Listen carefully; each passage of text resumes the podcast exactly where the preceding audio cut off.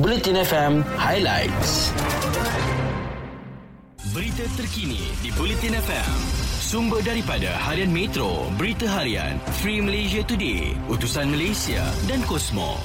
Sebanyak 40% golongan sasaran yang diberikan janji temu untuk mendapatkan suntikan ketiga dos penggalak vaksin COVID-19 tidak hadir untuk menerima suntikan masing-masing. Menteri Kesihatan Kari Jamaluddin ketika mendedahkan perkara itu berkata, situasi berkenaan jelas menimbulkan kerisauan kerana jumlah kehadiran penerima untuk dos pertama dan kedua vaksin adalah tinggi iaitu lebih 95%. Tambah Kari lagi umum perlu mengetahui negara lain yang sudah memulakan program vaksinasi lebih awal dari Malaysia mengalami gelombang jangkitan COVID-19 yang baru. Walaupun vaksin itu berkesan, tetapi keberkesanannya menurun selepas enam bulan. Disebabkan itu pihaknya memperkenalkan dos penggalak supaya sistem imun dirangsang semula. Kayu berkata dos ketika itu digalakkan diambil pada mereka yang berisiko tinggi termasuk petugas barisan hadapan yang sentiasa berdepan orang ramai dan terdedah kepada COVID-19. Selain itu, tambah beliau lagi bagi warga emas dan juga mereka yang mengalami pelbagai masalah penyakit kronik termasuk obesiti, kencing manis serta sakit jantung juga digalakkan mengambil dos ketiga dan akan diberikan tarikh janji temu melalui aplikasi MySejahtera masing-masing. Katanya lagi kadar kebolehjangkitan terkini sudah mencecah 0.99 berbanding 0.90 pada dua minggu lalu. Seterusnya, seramai 22,248,737 individu atau 95% populasi dewasa di negara ini lengkap menerima suntikan vaksin COVID-19 setakat jam 11.59 minit malam semalam. Berdasarkan data Kementerian Kesihatan di laman web COVID Now, sejumlah 97.5% atau 22,838,338 individu dewasa pula telah menerima sekurang-kurangnya satu dos vaksin.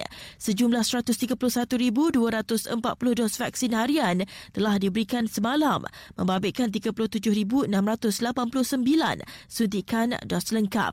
7,650 menerima dos pertama dan 85,901 pula menerima suntikan dos penggala, menjadikan jumlah kumulatif pemberian vaksin bagi program imunisasi COVID-19 kebangsaan kini meningkat kepada 50,804,300 1974. Beralih ke perkembangan lain, polis melancarkan operasi mencari tiga bilah barang di Sungai Kelang yang dipercayai digunakan dalam kejadian seorang pemberi pinjaman wang ditetak mati ketika keluar dari sebuah restoran bersama anaknya di Bandar Bukit Tinggi pada Sabtu lalu. Ketua Jabatan Siasatan Jenayah Selangor, Senior Assistant Commissioner Ni Izani Muhammad Faisal berkata, operasi mencari senjata terbabit dilakukan dengan bantuan anggota unit tindakan khas di Sungai Kelang. Pada masa sama, katanya beliau berkata polis sudah berjaya menyelesaikan kes bunuh tersebut dengan penangkapan 16 suspek termasuk suspek utama. Beliau juga tidak menolak kemungkinan kes tetap itu mempunyai kaitan dengan kumpulan kongsi gelap. Berita sukan di Bulletin FM. Aston Villa semalam mengumumkan pelantikan Steven Gerrard sebagai pengurus baru mereka menggantikan Dean Smith yang dipecat. Sejak terbabit dengan bidang kejurulatihan selepas melalui karier gemilang sebagai pemain, Steven berjaya menguruskan dan memajukan pemain muda berkualiti di Akademi Liverpool FC. Gerrard membawa Rangers menjuarai gelaran Liga Perdana Scotland pada musim lalu. Seterusnya, selepas berdiam diri agak lama, akhirnya pemain Sarawak United FC tampil membuka langkah menuntut gaji mereka yang tertunggak sejak beberapa bulan lalu. Perkara itu disahkan Persatuan Pemain Bola Sepak Profesional Malaysia PFAM apabila mengakui menerima aduan rasmi berkenaan isu terbabit.